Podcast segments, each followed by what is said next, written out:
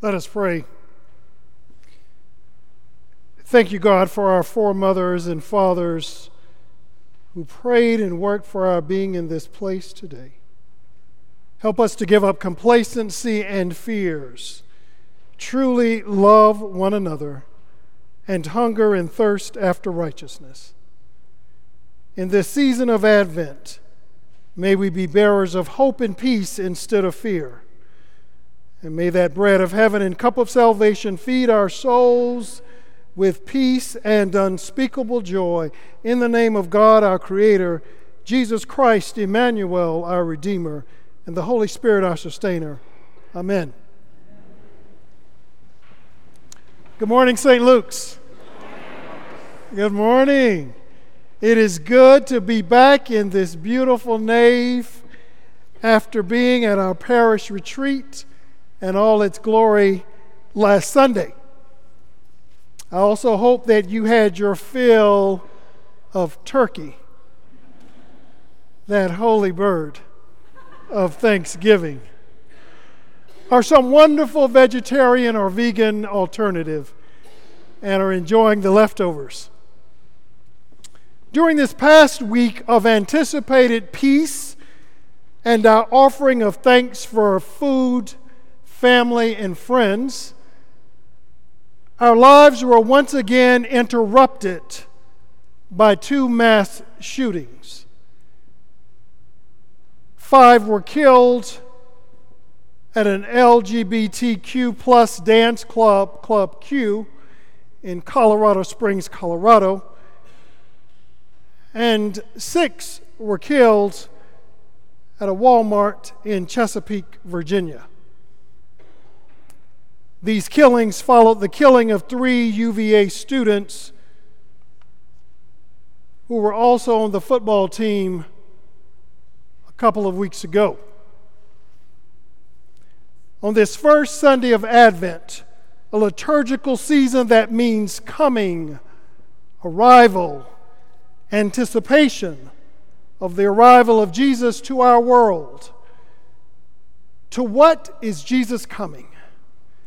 What kind of a nation have we become? We are a nation that has had over 600 mass shootings this year. There is something terribly wrong with this kind of nation. And even if we try to ignore what is happening, we cannot escape what is before us. And if you are tired of my preaching about this nation's sickness and stubborn idolatry of guns and refusal to make illegal semi and automatic rifles that continue to kill our children and adult neighbors, then know that I'm also tired of preaching about this sickness that does not have to be. However, however, as long as I am a priest in this church and innocent lives are being destroyed in our nation where leaders legalize such weapons, I will preach. If you detect frustration in me, then it is because I am frustrated. Our Advent has been interrupted. Oh, how I wish that I could just preach a simple sermon Jesus loves us and we go home. But it is my bounden duty to make the gospel, the church, relevant to our lives, to locate God in the midst of our joy and suffering. This gun violence is a moral issue of our time, an epidemic that must end, or we will risk our very lives. I long for the day when I can stand before you when mass shootings will have ceased, be no longer, and civility will have increased. Yet this morning I cannot put too fine a point on this matter that is not changing but getting worse. You may say to me that it is just more reporting of all these shootings. I wish that were true. But the numbers verify an increase in mass shootings over the past decade. Moreover, if you are over 40, I have to remind Elizabeth that is true. then you know that our K through 12 years, school years, did not include active shooter drills as kids are having to do today. Many of our kids are traumatized and understandably afraid to go to school because they feel that they will not come home. In this Advent that turns to Jesus' coming into our world, a Jesus that wept for Jerusalem as we weep for our nation, where friends and neighbors are being gunned down in malls, grocery stores, parades, political meetings, places of entertainment, and houses of worship, we are not safe. I am disappointed that so many of my fellow clergy, pastors in this nation have rendered the church comatose on life support on this issue by their silence. Many of the same clergy who proclaim pro life. And when we claim that we are the greatest country in the world, it begs the question can we be the greatest when we allow this to happen? Oh, I wish I had a praying church this morning. Because this is the very question that is presented in the book of Isaiah. The prophet who proclaimed that when his nation of Israel received the Messiah, its greatness would be restored.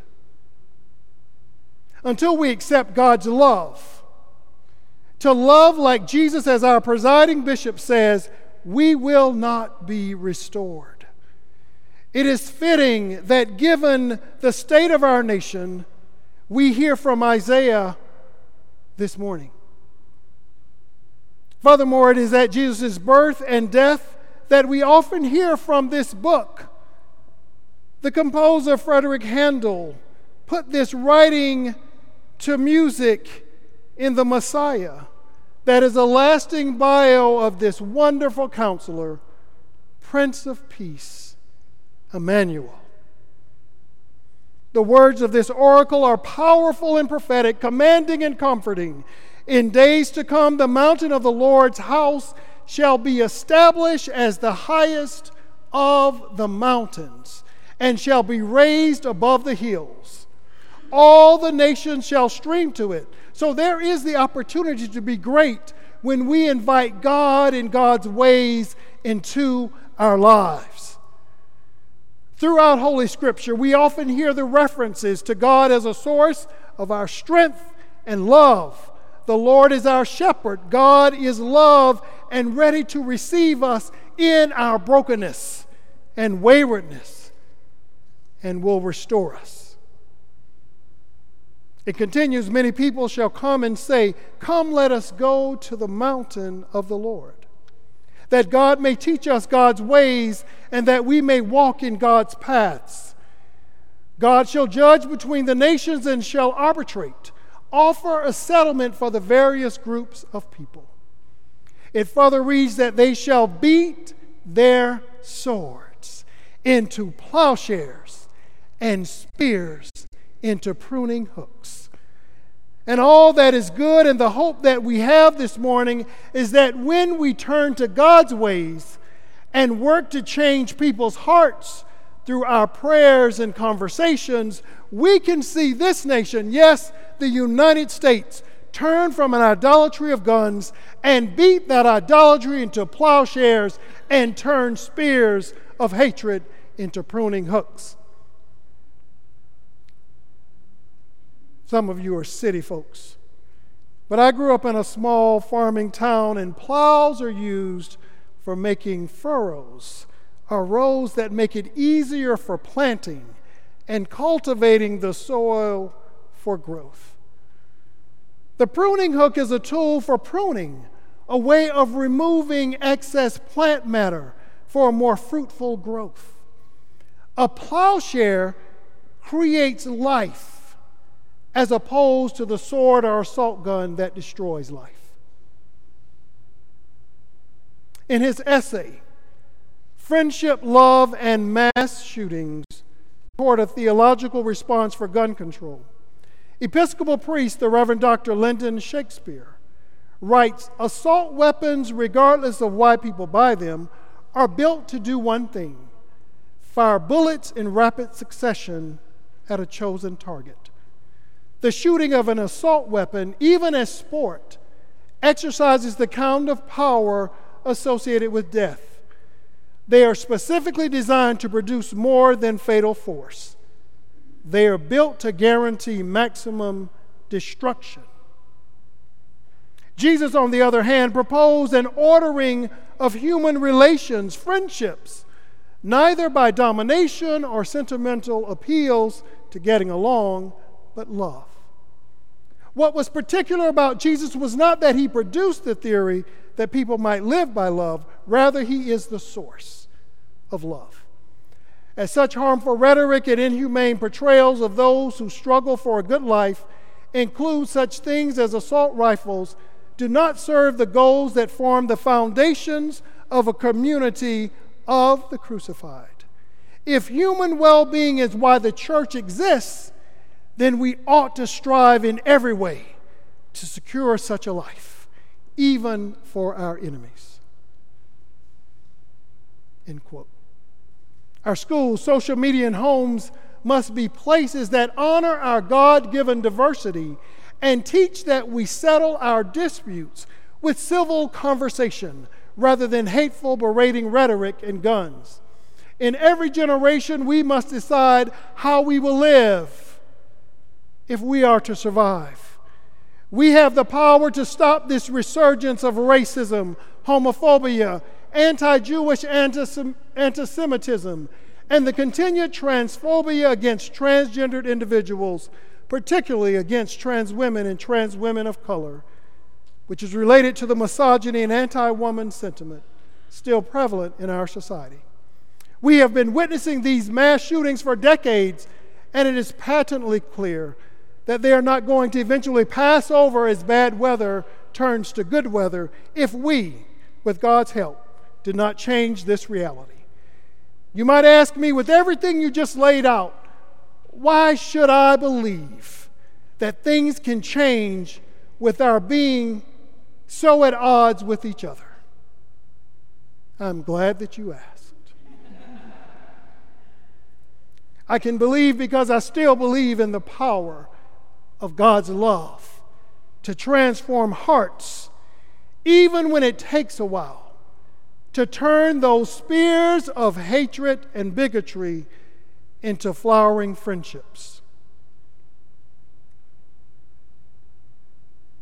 A couple of weeks ago, I received a text from my sister Gloria asking me to call her.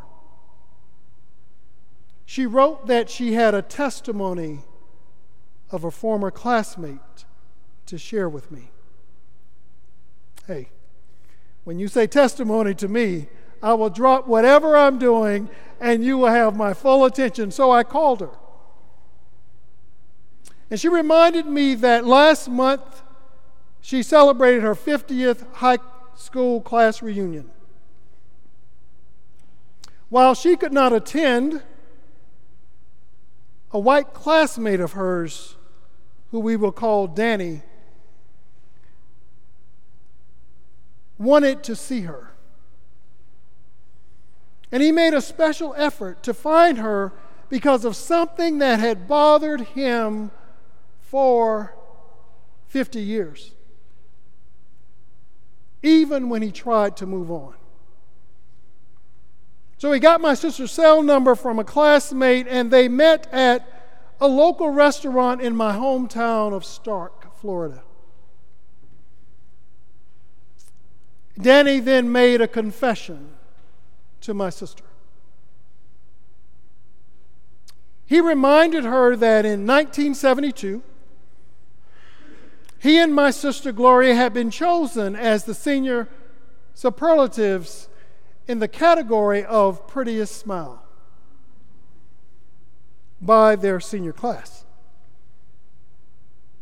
Given that it had only been a few years since school desegregation had taken place in my hometown, my sister was among some of the first African Americans to receive such an honor. While Danny and my sister took the photograph for the yearbook at the local Winn Dixie grocery store, holding a tube of Pepsodent toothpaste. Some of you will remember that. Unbeknownst to my sister, after the picture was taken, he went back to the yearbook staff and told them not to print the photograph, to tear it up. He confessed that he had been uncomfortable being seen with a young black woman in the yearbook. Having swum in the racist waters of that environment, Danny was unable to rise above his own racism and that of others in that moment.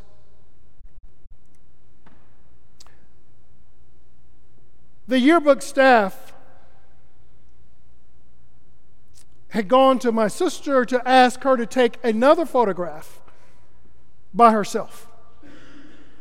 Thus, when the yearbook was completed, my sister stood alone, unlike the other categories that included a female and male. She stood as having the prettiest smile of the entire class. She was never told the reason she had to take another photo and was unaware as to what had occurred.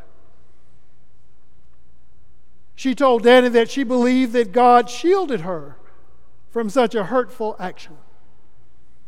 Yet Danny never forgot the wrong that he had done and needed to make things right.